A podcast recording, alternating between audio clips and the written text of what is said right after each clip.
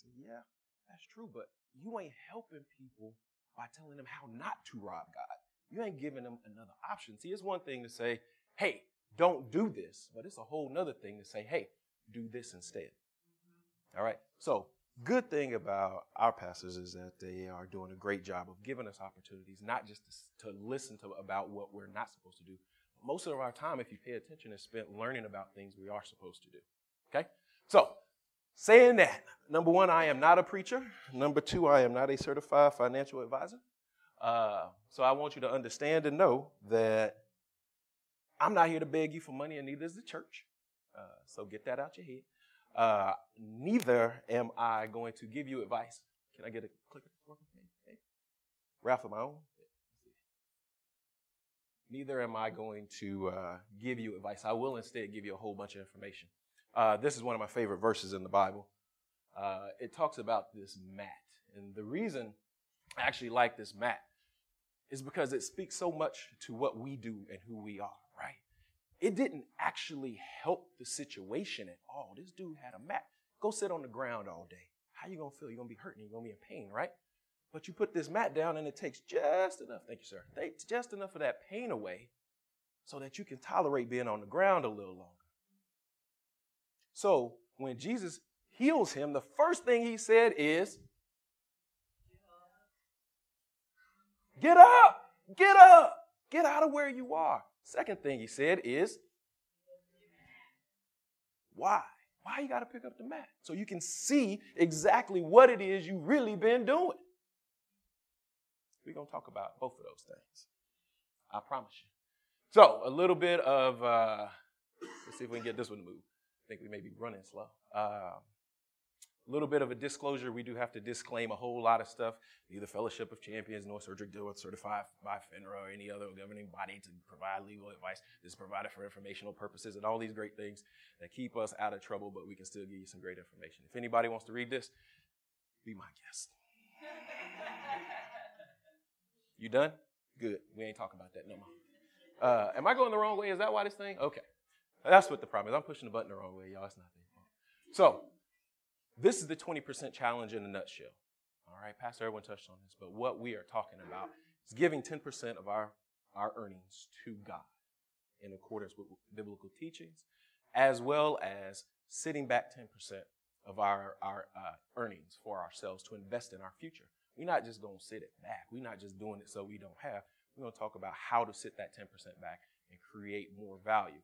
Uh, this is actually my good friend Phil. Uh, people in the industry know him as PJ Haney. He's a third generation farmer. He and his family own the largest uh, farm owned by a black family in the world, uh, it, uh, American black black American in the world. Uh, cool cat. We actually spent a good deal of time talking about this, just kind of in preparation for this. And one of the things that he always he always talks about is the importance of teaching the next generation and how you find those right people who are going to be leading. So I wanted to put him up here. This is actually a picture of he, his wife, his parents, their two kids, and his sister. I wanted to put him up here because I told him if he uh, could ever come down, I would always make sure I included a picture of him in it, just to recognize him for what he and his family are doing for us in America. Uh, I got a laser pointer too. Oh, Ooh, it's about to be on. So, little bit about me right here. A little bit about me. Uh, in the top right hand corner, I'm a huge fan, fan of uh, Formula One racing. Every year for the Grand Prix of China, I stay up. It comes on at 2 o'clock in the morning. They don't race on U.S. time, so I usually stay up and watch it. That beautiful man up there with the sexy sideburns, unmistakable smile, sitting on the Petronas Mercedes car is, in fact, not me. That is Lewis Hamilton. Uh, we look a lot of, well, no, we don't look alike, really. Uh, and our paychecks certainly don't look the same, but Lewis is not only the winningest British driver in the history of Formula One racing, which is pretty much setting him up to be knighted by the Queen at some point, or possibly King if she's passed away. He's actually already started the process. Uh, so he will be knighted at some point by the, uh, the English Empire. Uh, Lewis is also one of the highest earning uh, athletes in the world. In fact, with the exception of Kobe Bryant last year, uh, 2014, not 2015, uh, he has been the highest earning black athlete in the world. He signed a contract with Mercedes, uh, with the Petronas Mercedes team for 145, 147 million dollars for three years. You don't have to do the math. I'll tell you, that's almost 50 million a year just from his paycheck. That don't count all his endorsements, all of that stuff. Crazy thing is, most people in America have never heard of him. And he looks a whole lot like a lot of us. I'm just saying. And they don't get injured as nearly as much as basketball and football players. Uh, over here, some of y'all know that cat. Uh, some of y'all don't. Uh, the little bright skinned kid with the bad hair, that's Donovan. He wasn't always that big, but his hair was. And uh, yeah, that was him at two weeks old. Uh, he did fit in my hand, and that was kind of a fun picture to take. Uh, over on the right, I'm a big fan of visual and performing arts. I do spoken word every now and then if somebody can swindle me into it. But I couldn't pass up a chance to get a picture of my favorite artist done by one of my favorite artists. That's Salvador Dali. Uh, he is, in fact, my favorite artist. Uh, he, and this picture was done by Justin Bua, who is another one of my favorite artists. I have one of his uh, prints at home. On the bottom is Buffy, also known as the Charging Bull, also known as the Bull on Wall Street. That is in New York. Uh, interestingly enough, it is not officially sanctioned by the city of New York to be there. And as big as this thing is, it's huge. Uh, they actually snuck it in. Nobody knew it was there. It just wasn't one day, and then one day it was. It's kind of a, a funny thing. We're going to skip over this one here in the middle for a second because I'm going to mess with y'all about that over there. Uh, this is a picture of the National Cathedral in Washington. I do like to travel and I do like to take pictures. I'm not good enough to be considered a photographer, but I do like to take pictures, and this is a shot I, I took of the National Cathedral. Uh, it, it, was a fun shot, it was a fun trip, and I do like photographing churches, so that's kind of how that fits in. I am a Texas Longhorn two time. I am a native Texan. I'm all of that stuff. You can talk all the stuff you want, but we good. We good. We good. Oh, we good. And not just in that football stuff either. Uh, I am a big fan of the state of Texas. I don't beat people up too much about it. But that's okay. That's okay. I still win. Uh, but in the middle is Morning Star Missionary Baptist Church. That's where I started out. That's my family's church.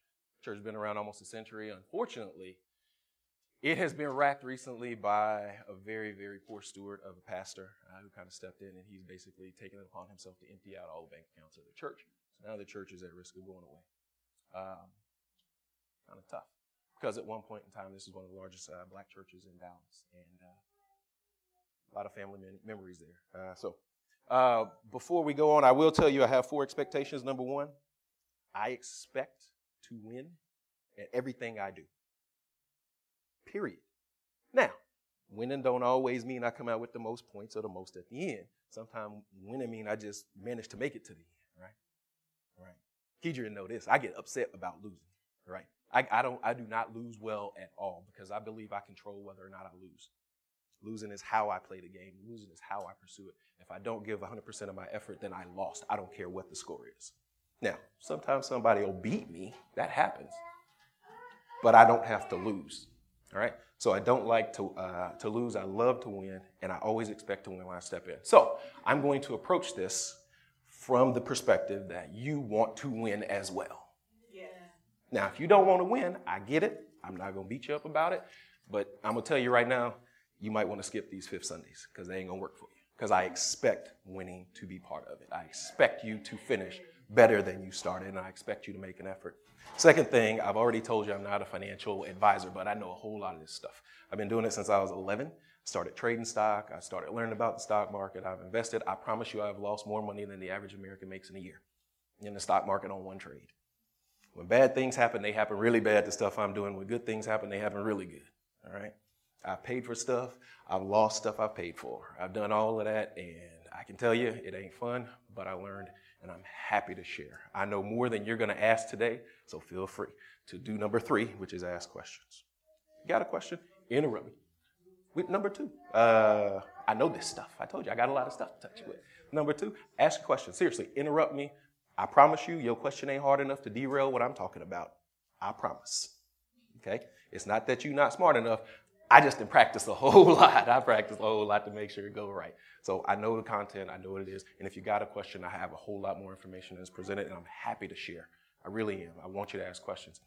And number four, this is a journey. If you are not at any point in time where we are, don't worry about it. I got ways to get you there. I can speed it up, I can slow it down, I can make it more dense. I can make it less dense. We can adjust to suit whomever you are, wherever you are. I expect to win, which means I can't win if you don't come with me. Again, if you don't plan on winning, you might want to skip these. might want to skip these. There's a couple other places that'll help you out. I'm not saying nothing bad about them, but this ain't where you need to be. All right. So, it would be raggedy as all get out of our pastors to come in here and talk about how we're going to do this 20% challenge thing if they didn't set up a plan in place on how we're going to help you get there, right? So, I kind of like this one. Anybody know about this? Anybody know about that? I got a whole lot of these. I can show them to you. Uh, so this first session is going to be a lot of overview, but we're going to talk about the anatomy of your credit score after we talk about what money is. Because I think a lot of us think we know what money is, but promise you don't. And the third thing we're going to talk about will be the accounting equation. Okay? That's going to form the foundation of what we're going to talk about for the entirety of this series. And I'm going to give you a little spoiler alert. This is a setup. This is a setup. You are being set up right now for what's going to happen in January 2017.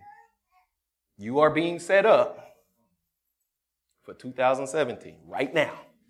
Second session is going to be what are we playing for? What's the goal? What are we trying to do? Then we're going to talk about plan to spend, spend the plan. I know people don't like that budget word. Ooh, ain't nobody going to tell me what to do with my money. Does that include you? Because if you don't have a spending plan, you telling you what to do with your money. And if you make your spending plan, you telling you what to do with your money. So I don't know how that works. Section three is going to be right around the time we look at uh, benefit season in the, in the area. It's going to be about 401ks, 403bs for you uh, teachers and other public uh, sector employees. Employee stock purchase plans. We'll talk about uh, stock plans in general, stock grants, stock uh, RSRs, and all of these crazy terms that people throw around that they don't necessarily understand. Uh, insurance as well. We'll get into that. And number four will be a wrap up for the year. And again, it is a set up. We are setting you up because we want you to have momentum coming out of this year. Start off 17 strong. All right? We ready? Yeah, yeah, yeah, yeah. I can't gotta get my water out of here. I have water everywhere. How's that? Everybody see that? Everybody good? Everybody good? Good? Anybody? Don't worry, I'm to tell you also, you will see this again. You will see it again, I promise. Every session we do, we're to see this, I promise. All right. This is wealth distribution today. This was done last year, uh, this year. This actually just came out a couple weeks ago. The exact same thing was done last year. Anybody care to tell me what, it, what they think it means?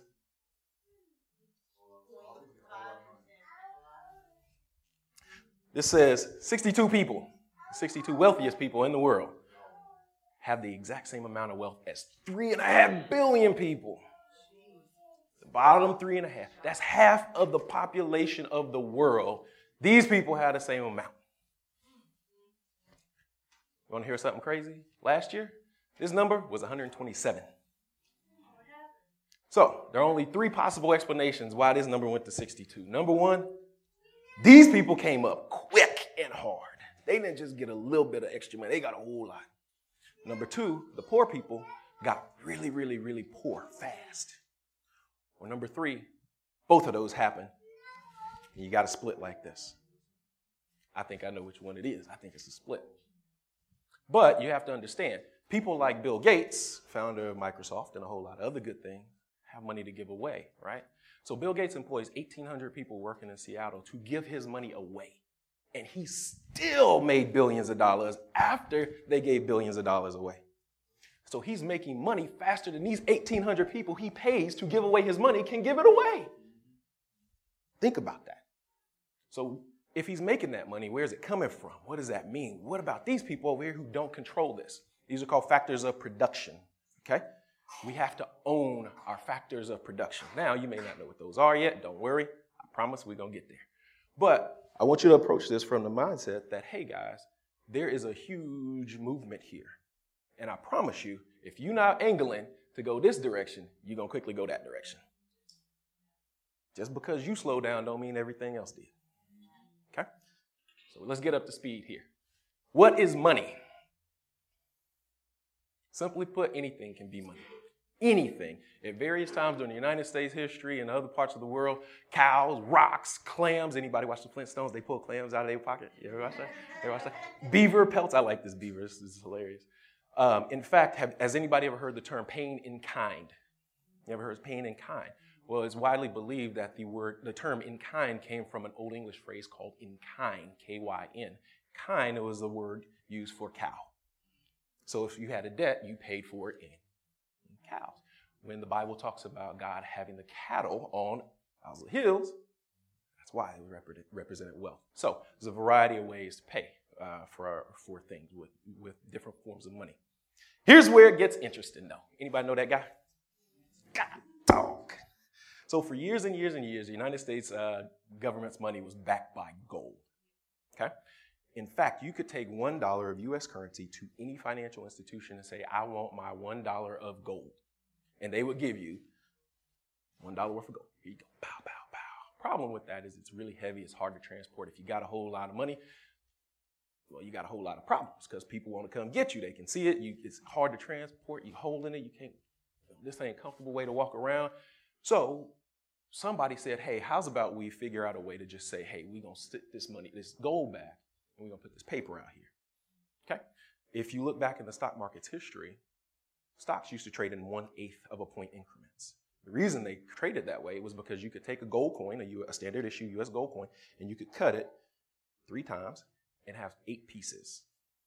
And you could trade them, and everybody knew that this was about right. After you got down to 16s, they kind of got a little tough to make them exact and keep them, keep them consistent. But the eighths, if you've ever heard the term pieces of eight, this is where it came from.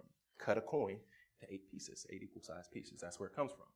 Well, this thing called the Bretton Woods Accord came about in the 30s, I think that's right. Uh, and they said, hey, we need to grow the economies of the world. Okay? But we're all tied to gold. So as long as we're tied to gold, there's only one way to do it. We got to go get some more gold. Then somebody said, hold on. We don't have to if we take ourselves off of the gold standard partly and say, hey, we're only going to partly offer it, then we can partly support the economy and partly grow it using inflation. Okay, fast forward to 1971, Richard Nixon said, no mas, we are going to permanently disconnect the US currency from the gold standard. Okay? When that happens, that allows the economy to grow without the US having to go out and mine additional gold.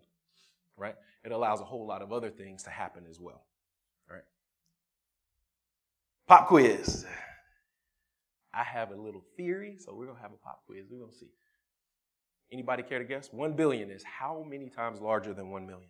A 100, B 1,000, C 100,000, or D 1 million? If you speak Spanish, you kind of have an advantage right here because of how you say it. Mil millones. Any guesses? What was it? B? Did I hear C, D? Anybody? B?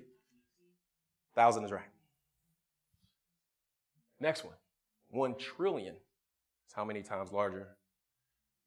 One million. C, 100,000? It's D. D, 1 million. It's huge.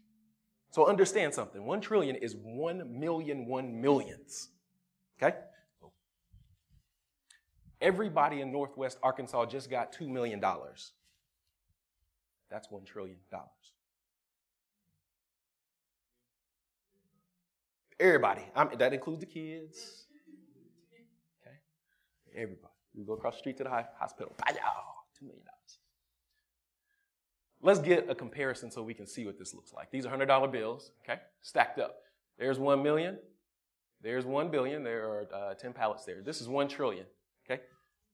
That's the person right there. Wait, wait, wait. But wait. Okay, look at the person right here. That's the person. Also, notice something else. There's something else I want you to notice. That's a single stack. These are double stacks. That's how much we're talking about. And those are $100 bills. We're not talking about ones. Okay, so if you want those in dollars, that's 100 times larger than that. Okay, so do we have good perspective now? This, this ain't what you thought, was it? Trust me, I, I wasn't planning on doing this either. Kind of ended up on a, on a whole different direction. So let's talk about how serious this is and what we're talking about. Okay, let's put this in a real perspective. The U.S. population, 322 million people. The GDP, which is the production of all the U.S., is 17 trillion. 17 of those stacks. That's how much the total output of all of our combined work in the United States is worth. If you divide that by the population, it's $53,000 per capita. Okay? That makes sense? Everybody with me? All right. This is where we get a problem. This is our serious problem. U.S. has $19 trillion worth of debt. 59K per man, woman, and child.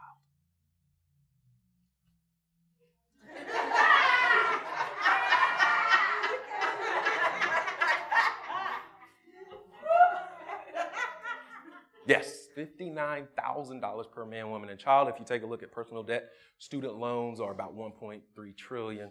Uh, credit cards, actually, this year, this is uh, 2014 uh, information. They haven't come out with 2015. They just haven't finalized them yet. Credit cards are over a trillion dollars. We know that already. We, we've already looked at the numbers. They just haven't finalized them yet. We know it's over a trillion dollars. Okay, that is $54,000 per man, woman, and child. Those of you fast third grade mathematicians out there, like myself, good at third grade math, you just did the math and you said GDP is 53 and debt is 59. Uh oh. And personal is 54. We in trouble. Right? So, yes, if you sat back and just said, hey, that means we have $113,000 per debt for every man, woman, and child in the United States, you are absolutely correct.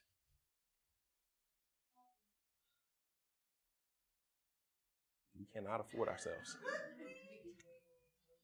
So, so when you hear politicians talking about we're mortgaging our future, we're mortgaging our children's future, and all this stuff, they're not joking. This is serious. This is where we're headed. But even this doesn't really give you good perspective on it. I'm gonna let y'all read a little something here because it gets real interesting. Johnny Manziel. Johnny Manziel. You can't see it? I'll tell you what it says. Uh, there were these two economists, one named Rogoff, one named Reinhart. They did a paper back in 2010 that looked at what happens to economies. They actually looked at 220 years of economic development across the world. They examined performance of those company or those countries' economies and compared it to their debt levels. And what they found was that once the total GDP is less than, or I'm sorry, once the total debt is uh, 90% of total GDP, that economic growth in the country gets cut in half. So typical growth in the United States is somewhere around three, three and a half percent. That means we're going to get cut down to somewhere around 1 7, 1 5 ish. Okay? Make sense? That's 220 years.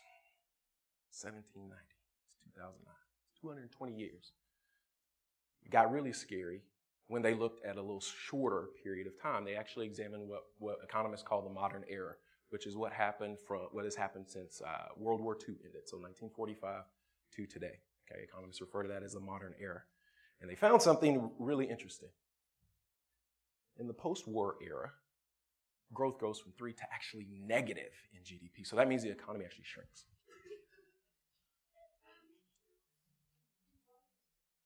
Think about that. Now, now, some of y'all who were paying attention just did a real quick math equation. You said, hold on. We already passed 90%. So has anybody heard the term new normal? popularized by a guy named Mohamed El-Erian from then PIMCO. Now he's at a different company. Uh, uh, he was a bond, he's a bonds trader. Uh, used to be with Citibank. He created Citibank before it blew up. Uh, and then he left and got a higher paying job. And then he blew something else up. And then he got another higher paying job. But that's a whole other subject. He's on TV. Uh, that's what happened when you got money. Uh, he came up with the term new normal to describe this, what he called 2% growth scenario. 2% is suspiciously close to that 1.7 that they talk about, or negative. This is where the issue comes in. Right now, we as Americans cannot afford ourselves, and our economy is shrinking. And if you haven't been paying attention to the news lately, Congress is acting like a bunch of three year olds fighting over ice cream. Okay? They keep threatening to close down uh, the government's ability to pay. They're not going to fund this, they're not going to fund that. Right now, America enjoys what's called reserve currency status in the world. It means our money is the basis for everything else. Okay? Everything else at some point eventually gets back to value that's uh, provided by the US dollar. Our debt is considered to be great. But with these jerks messing around, obviously there's going to be some implications for our credit score and our credit rating. Okay? Now, think about your personal economy for a second. Okay? I owe more money, a lot more money, than I have coming in. I'm not, I'm threatening to not pay my bills on time. Every now and then I don't pay my bills on time. Every now and then I skip a payment. Every now and then I threaten to not pay you forever. Every now and then I go and fight with the bill collectors all over the place. Every now and then I go and fight with my, my, my, my creditors and everything. What do you think will happen to your credit score? Well, the United States has double A, triple A. That's the highest you can get. United States government right there. Fitch and Moody's have triple A ratings on U.S. debt. That is the absolute highest they give. They say that the United States government has the safest debt in the world. These nice people at S&P a couple years ago decided to lower the U.S. debt rating to double A from triple A because they said Congress is acting a fool and this is not sustainable. In a completely unrelated incident, at Standard & Poor's was uh, an, uh, an, investigation was launched by the government against Standard & Poor's credit practices right after they uh, released this. Fitch and Moody's weren't investigated at all. Uh, of course, like I said, they are unrelated. Just keep this in mind, though. So, what does this mean for us? We ain't treated the same way as the U.S. government. we are. So, I actually found this. I was trying to find a way to, to communicate this. I actually found this. It's done by um, a company called Fair Isaacs, now FICO. Uh, we'll get into them also, and an auto loan company. They took the exact same person, exact same loan, and looked at the exact same amount and laid out what would happen based on different credit scores, okay? All the way up and down. It's a 36 month lease or 36 month uh, purchase agreement for a $25,000 car. okay? If you have a 720 to 850, which is considered A to double A credit, three and a quarter is going to be your rate. 730 is going to be your payment for those 36 months. Okay?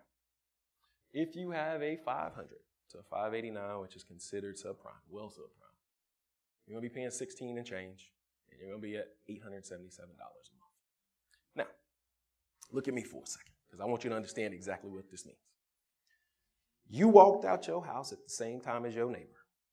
Y'all both drove on the exact same streets to the exact same car dealership, talked to the exact same salesperson, picked out the exact same car, sat down and got financed by the exact same bank. Your credit score is high, your neighbor's credit score is low, and you, at the end of those three years, are $5,300 better off than your neighbor just because of that credit score. Okay? Let's get on the other side. You are the neighbor.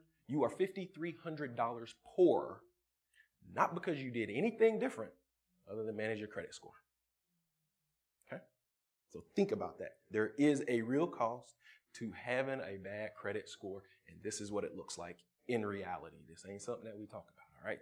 So as we think about this, I want to encourage you, number one, first performance metric that we're going to lay out for this year your credit score must improve this year. Don't worry, I got you. I got you.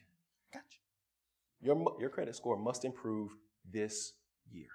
That's the first thing. I don't care what else you do, you are going to improve your credit score this year. I don't care if you got a negative credit score, it's going to be better you can't you can't get a negative credit score for the record.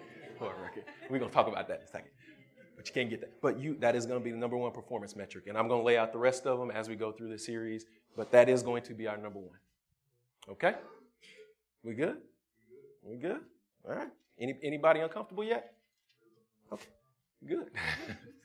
hey, I cut my hair off for you too. Just so easy. No problem, no problem. So let's get a little bit of a credit score. If we're gonna be graded by this. We need to know what this means and how to go for it, right? If you playing football, you can look at the end zone all day and all night, but if you don't know how no plays, gonna, you gonna have tough, tough time scoring.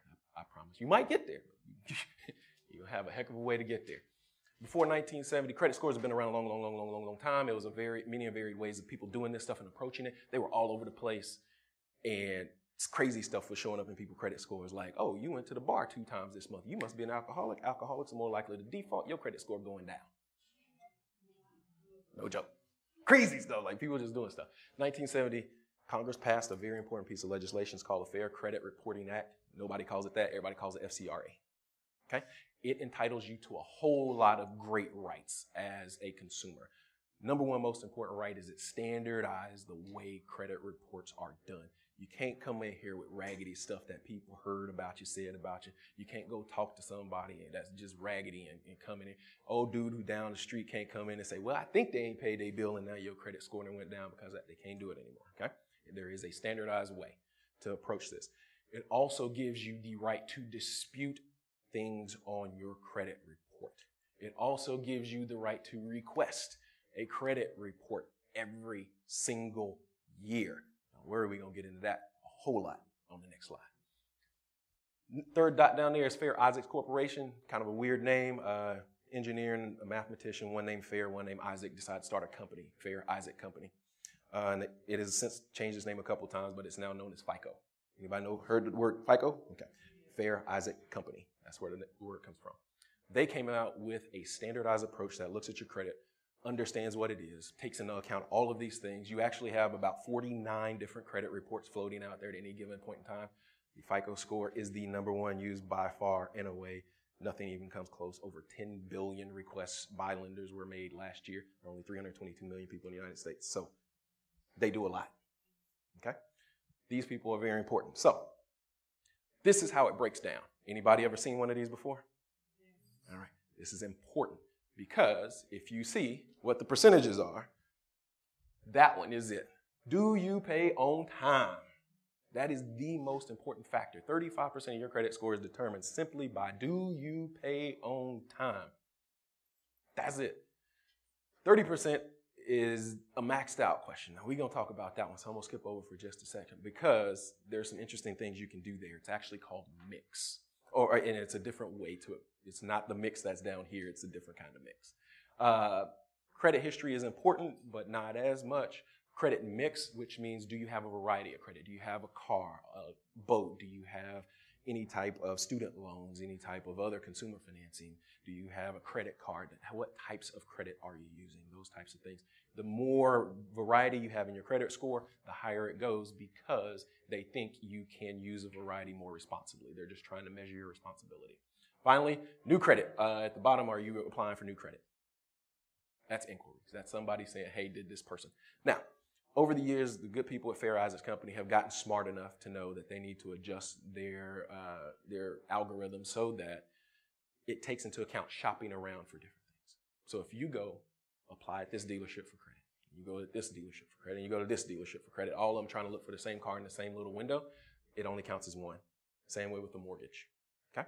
If you do those things. Now, if you try to scatter this out all through the year, they're gonna hit you each time, all right? But if you if you do it in a small window, most people believe it's 30 days. Fair Isaacs doesn't disclose exactly how they will do it. This was like monumental when they said this. Most people had already kind of got to this point, but when they actually disclose this, uh, it was monumental. But they don't disclose their algorithms at all. But it's pretty clear that about 30 days is kind of the shopping period for stuff. Uh, this 30% though, right here, are you maxed out? Let's get into this, okay? You have three credit cards. Each one of them has a $500 limit. That's $1,500. Okay? One of them you've had for 10 years. One of them you just got. Okay? If you charge $500 on one of those credit cards, according to Fair Isaacs, you are 33% maxed out. You're at a 33% utilization ratio. Okay? Because what they do is they count all of your revolving credit, they add it all up, and then they say how much of that is being used. It's not individual cards. Okay? Makes sense? Now, anybody ever heard don't close a card out because it'll lower your score? This is where you get in trouble. If you close one of those cards out and you still have $500 on it, now you only have $1,000 of available credit. Okay? So it looks like you are now at 66%, or one half, I'm sorry, bad math, one half, instead of 33%. That's what they're talking about. But there is a way to start closing cards out if you keep this in mind when you start to work through it. Yes, sir. Yeah, yeah. So there is a way. Yes, ma'am.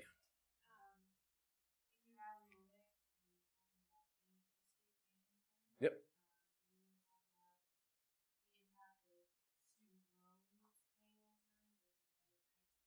Sure. I can do that. No problem. Uh, so you are now at 50% with $500, right? Make sense? Now, let's say, I'm going to change the numbers a little bit. Okay? Let's say you have those same three cards and they're all at $5,000 limits instead of 500 limits. Okay, you got 15,000, exact same math.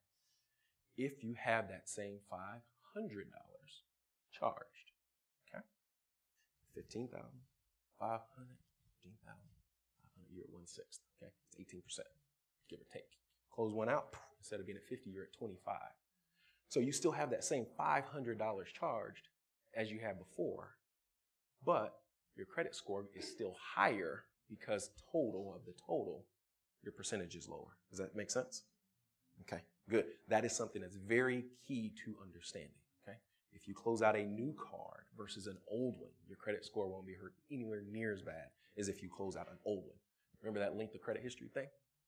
That's where we want to talk about how long you've been around. So be thoughtful about how these things play out. Okay, you can use this to boost your score. And what is our number one performance metric this year? Hot dog, y'all was listening. So we're gonna pay attention to this because how we use this tool, they've told us the rules now. It's our job to figure out how to win using these rules. All right. Now, on payment history, different things have different treatment. If you don't pay your student loans on time, it is looked at as being bad. Not quite slap your mama bad, but almost. All right? Because the credit bureaus assumed that at a point in time where you needed student loans, you were too new to get credit from anywhere else, and the government gave you credit, so you just offended the people who were willing to take a bet on you when you were at your worst. Make sense? All right. So, you got $20 left, you need $40 to get whatever you need. You go get $20, and the last person you pay back is the person who gave you the 20 to help you out. Think about that. Pay those types of things on time. Okay? If you've already missed your payment, yes, you can catch up. There will be less benefit for catching up than there was pain for missing out, but you can start to regain some of the ground you lost. Any questions? Any other questions? Y'all still with me? Still with me? I don't know if y'all thinking. Some of y'all look mad, like, God, dog, they've been getting me all this time. right? You ain't got to get got no more. Anything I'm missing? Anything else y'all want to hear about right there? No? No, no? All right. So, this is where it gets real fun. Who's seen the credit report? Dog, I like y'all. Who's seen a recent credit report? Dog, I like y'all. Who's seen a recent credit report because you ordered it, not because somebody else did and you applying for credit? Hot dog, that's the one I want. All righty. Remember that FCRA thing I talked about? They told you you are entitled to a free credit report every single year from the big three uh, credit reporting bureaus? Use it. Okay? By law, they have to give it to you for free. Now, surprisingly enough, I had a very hard time finding a credit report that was clear that I could put up here in a big enough way. So I will tell you what's on it. Your account information, your name information, all of your previous addresses, uh, your previous employers if you request them to be added in your payment history. Okay? If you close something out, depending on what type of account it is, it'll stay on there seven years, some in some cases 10. If you don't pay certain things, it's going to be there. It's going to hang on to you. So make sure you have your stuff in order when you think about how you're going to, about uh, paying this back. So, very first recommendation I'm going to make to every single person in here right now, and don't worry, I got the information for you uh, later on, so I promise you I, I won't recommend without giving you something to do it with. Request a credit report from one of the big three this month. That means today. Dog, you fast on your feet. You was on it. You see that setup? You see, I told you it was a setup. I told you. I told you. So I put a deadline on today is the end of the month. So do it this month. And if you do it, just, re- just request one, okay? Experian, Equifax, or TransUnion, doesn't matter. Just request the one free one, okay? Four months from now, go to one of the other ones. Four months after that, go to the third. Then you're back at January four months later and you can start all over again. That way, every four months, you have a rolling account of what's going on on your credit report. Y'all with me? Yes, ma'am.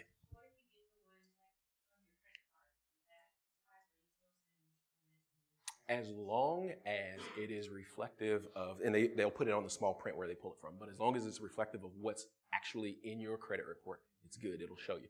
What you're looking for is the information, not the number that they put up there. Don't worry about that. You want the information Okay? and monitor that. Now, understand, let me give a disclaimer here. The FICO score will not be included on that, okay? Government has decided that the FICO score is the property of the Fair Isaacs Corporation. They have the right to use their um, their algorithm and their right to retain their intellectual property. So you do have to pay them for it. It costs about 20 bucks usually. Sometimes if you buy more than one, they'll discount it. But you do not have that right. That's okay because we have the internet. Right? Got the internet and I love the internet. There are plenty of score estimators out there. You can go to myfico.com. You can go to bankrate.com. In fact, you type in the Google, the place of all things of human civilization. Just go in there and type in credit score estimator. Use any one that pops up. I like the one on Bankrate. I like the one on MyFICO, but any one of them will work. I've used a bunch of them, a whole bunch of them. They all tend to err on the side of low. They'll, they'll score you just a little low, not a way low, but they'll give you an idea and they'll t- typically score you just a little low. I think they're trying to cover their butts just in case something uh, something happens from a legal perspective. They don't want to get sued, uh, but it's there. Okay, so what are we gonna do this month? All right, don't worry. I got a slide at the end to show you where you're gonna go. All right, this is where it gets fun.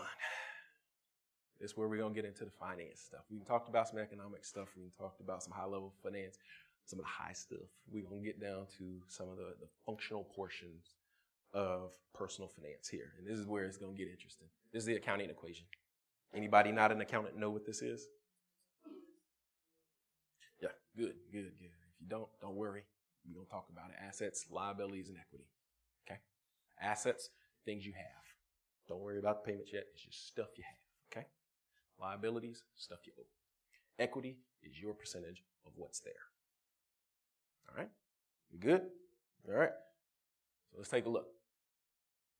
This is what you're going to do. This is going to be your second performance metric right here.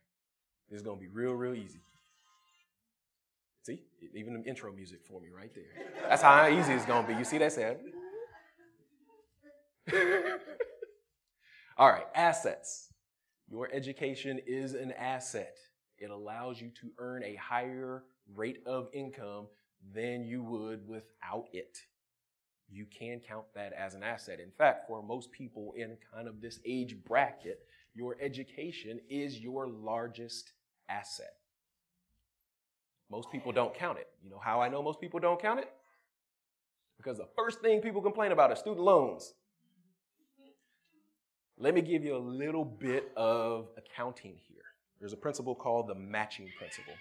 It says if you want to get an asset and you want to finance it with debt, you take a debt that will live as long as the life of the asset. As long as you're alive, you got education. So having a 25 year student loan, you matching, you good. I'm not suggesting that you go out there and, and all right? I'm not telling you to go out there and be like, yo, this trip to Bahamas, I can throw it on these student loans. No, no, no, no, no, no. Nor am I telling you that you just need to go explore all of your creativity by traveling around the world getting student loans. I'm not suggesting that. But what I am suggesting is that if you make thoughtful investments in education using this debt instrument, you will see thoughtful payouts in excess of the debt instruments. Let me say it differently. Get a student loan, have a good major that's going to make you some money, and you will make more money than your student loan costs. That makes sense? All right. If you want to, no, no, let me put one caveat on this. I will put one caveat. If you just feel strongly led because of your spirit to go out and study Ghanaian cooking, that's fine. Go do it. Understand though, you're not talking about this. You're talking about something experiential. You are no longer talking about a financial decision. You are now talking about something experiential. Those are very important. Okay, so I don't want you to think I'm saying don't go out and have fun, don't go out and have those learning experiences for things that are very important to you. If you are a dancer, you want to go study with Debbie Allen, go for it. But understand, you are not talking about something now that's going to help your financial situation. You're talking about something that's more emotional and spiritual. Okay? So we'll exclude those. I don't want y'all to think I'm against all that stuff. Uh, your house is an asset. Sometimes that asset don't act right. Like, like the stock market for me. Don't always act right. But your house is an asset. Okay? The debt you have against that asset is something that is considered a liability. Okay? If you notice up top, there's a little equity piece in this little math equation. We're to get to that in just a second. So that's important. We'll talk about homeowners equity too. Cars, I know everybody says cars are depreciating, they depreciate, they depreciate. Well, once you have a car that is worth more than the value of your outstanding loan, if you have a loan on it, it is now to your equity good. Okay? The physical uh, vehicle is still an asset. Okay? The debt against it is the liability. Okay? That's what we're talking about. Equity is a fun part. I got money in the bank. That's the fun part. That's the easy part. Right? This equation always will balance. Always. Now, by balancing, sometimes that means that that is negative. If that is negative, this is greater than this, and this is bad. Right? This is this is not this is this is a bad situation when your equity is negative. That's okay. We're gonna work towards getting there. Just because of where you are, go back to this, the slide about the scars. You got them scars, you earned every one of them. Don't keep getting more scars just because you did the same thing. How about that? All right, so let's talk about that. That's where we're going to be. All right, uh, bonds. So I chose bonds just because a lot of people are familiar with savings bonds. If you have gotten a government savings bond, you know that it has a number on the front $50, $100, $1,000. I think they go up to $100,000 denominations. Yeah, that's right. Um, if you got one, whoever bought that bond for you didn't pay that face amount. They paid less. And it's because over time they will pay interest. Okay? That interest will add up to the total that's on the face of that bond. Make sense? Cool. Y'all, y'all in this spot. Um, I put medical bills on here somewhere. Where are they? Right there. Medical bills are the number one reason people go bankrupt in the United States. Number one reason. Now, as a preview of what's coming down in session three, I'm going to tell you make sure you got adequate health insurance. If your employer has it, make sure you understand it. If you don't understand it, come holler at me. I, I promise you, I'll sit down and I'll talk to you. I got spreadsheets and I got people with spreadsheets. We can we can figure you out. We can get you to a good place. But there are things out there, there are tools out there that will allow you to better your situation and minimize the impact of this. Okay? I don't want you to go bankrupt. I promise. I do want you over there. And if you can have a, a fresh fro like Michelle Obama did right there. Just saying. Just saying. All right. Now it's homework time.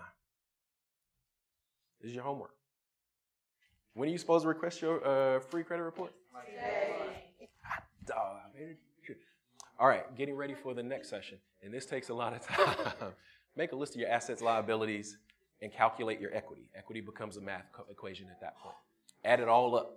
Count your mama's jewelry that she gave you, you know, when you got married. Count them plates that Big Mama gave you. If you can sell them on eBay, give them the right price. Don't say that they're worth a whole lot when they're not. Your jewelry counts. Count your home if you have one. Count your vehicles. Go, go out and look. Do this research. Understand what you have. The reason I'm starting here at this point with the accounting equation is because this is how the score is kept. Okay? This, that, that equation forms the accounting principles for not only the United States of America, but also the International Financial Reporting Standards. So all major companies, all major businesses report this way because this is how we can stay balanced and we can keep good account of what's going on. We need to be able to understand how you score points as well as how you keep score in order to win this game. I promise you, I don't care how good you are. If you don't know how to score, if you don't know how to keep points or keep score, you will lose. If you don't believe me, come on over. I got a game to play with you. Bring your checkbook too. Okay? So, anybody lost? Anybody? Anybody overwhelmed? Anybody kind of concerned right now? Yes. That is an asset. It absolutely is. 401k is that an asset? That is correct. That is an asset. Is that a question or is that a long yawn? That's okay. We can long yawn. Yes, ma'am. Sure. Okay. So we want to get into that. But that's okay. Who feels overwhelmed? Raise your hand. No, I don't. Raise your hand. Here's Seriously. what I want to say. Those of you who are feeling overwhelmed, resist the urge to fade to black. Mm-hmm. Mm-hmm. Yeah. If you gotta Yeah. stand up, if you gotta move around, make yourself stay engaged because here's what happens. It feels overwhelming and you go, never mind, I'm not going to do anything Mhm. with it. And then a year from now, you're in a worse situation. Yep. So how do you eat an elephant? One bite at a time. You don't have to do Mhm. all of this stuff today, but you just have to make the commitment to stick with it, okay? Yep. You can feel it. You can. They can, I can feel it. You, I, yeah, it's a, I can see it. It's the people looking at me like, what? I'm about to go watch Martin. I should have left at the beginning when you said that. I ain't coming on the fifth Sunday. When the next one? I know. But seriously, if, if you have questions, seriously, this is your time. I, I can do this stuff all day. Trust me, they know. yes, ma'am. When you're talking about track and spin, you're saying get in the weeds like literally every single penny. The stuff you don't want your husband to know about, the stuff you don't want your wife to know, the stuff you don't want yourself to know about. Be like, God, dog. I, sp-" the, the number one thing, I guarantee you, most people will be surprised by how much you spend eating out. And, and you're going you gonna say the devil is a lie. I, in fact, I want to know who it is. yes, sir.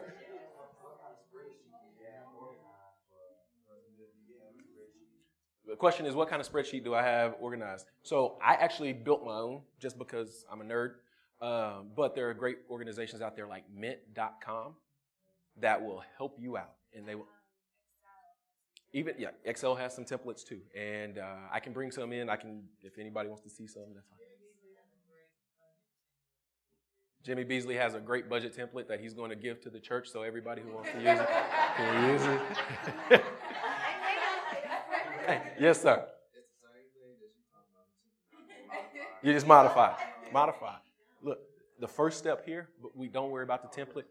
Just write it down. That's the most important thing, right? I need you to get it. Write it down. We can figure it out. I promise you, when you see it, you're gonna run out and, and, and not like yourself or anybody else with money. But once you know where these things are, we can go after them. We can I can we can work on how to get it. Um, what's that? What'd you say, Jim? Every penny. I want to know every penny. Yes, sir. If you wait, wait, wait, no, no, you actually can. You can. If you can resell those on eBay and you know that you have a definitive market price for them, those are in fact assets. Hey, hey, check my footwork. Check my footwork. That- yeah, that- that- yeah, that- there are other assets that go up faster, but yeah. I saw a hand over here somewhere. somewhere. Yes, ma'am.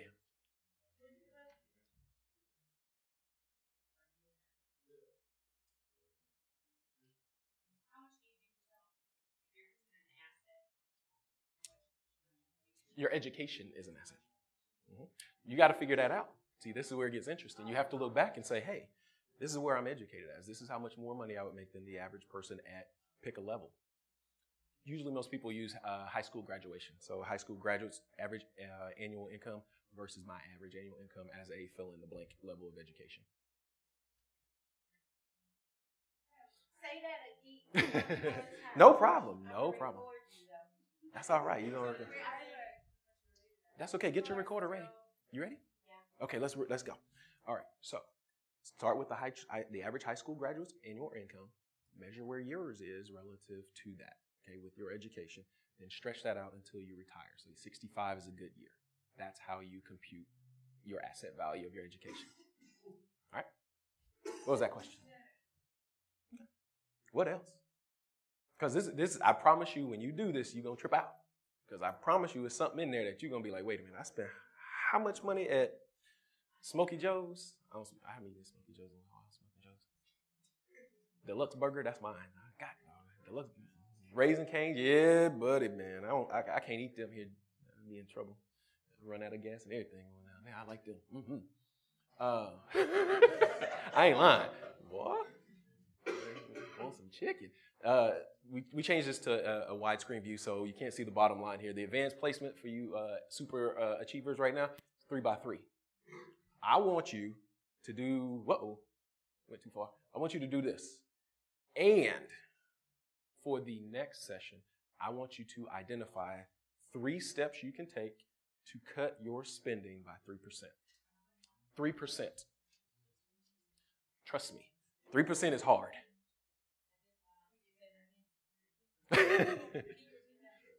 three, three steps that you can take to cut your monthly spending by 3%. That is a, that is a beautiful one. Does anybody would anybody like recommendations to get a head start? Call your cable company. Call your insurance company. Shop around. Shop around. Shop around. Look at your cell phone plan. Look at your actual usage and not what they're trying to scare you into. Because if you got unlimited data and you only using one one meg of data because you only send text messages, you paying for nothing. Paying for nothing. Paying for nothing.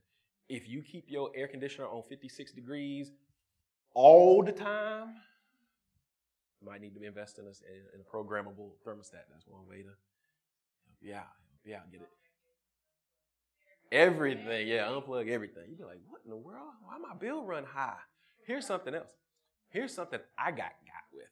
City of Bentonville got me with this, and I couldn't figure it out. I was looking at my bill, and I was like, what in the world? How does this keep going up? It was up almost 100 bucks. Was, they say, oh, it's the summertime. Water is, is crazy. It's what, summer. I said, okay. Then the wintertime come around.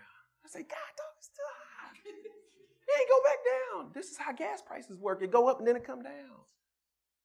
I say, huh. Call them. They say, no, no, no. It's just a transition. Don't worry. You'll be fine. Going. And it's wintertime. They say, no, you keep your heat on. I said, look, I've been living here for all this time and it ain't never been this high. What's going on? I get talking to the guy. He said, go check your toilet flapper. Anybody know what a toilet flapper is? Okay. Turns out I had a little bitty leak. What he actually recommended was to get some of that blue stuff, put it in the toilet, and sit there, come up next day and see if it's blue.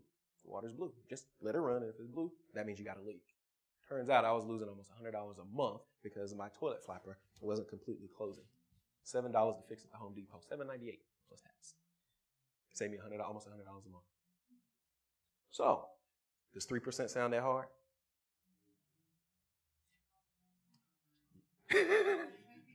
Just think about that though. Think about it. Just look for those creative ways. That's that's I mean that's real money. Trust me, hundred dollars a month. Shoot, I can do some cooking with that. All right. Any questions? If you are feeling overwhelmed and you got questions and you don't want to ask, come see me right now. I will talk to you. I'm fine to stay here. I just need some water. I'm good.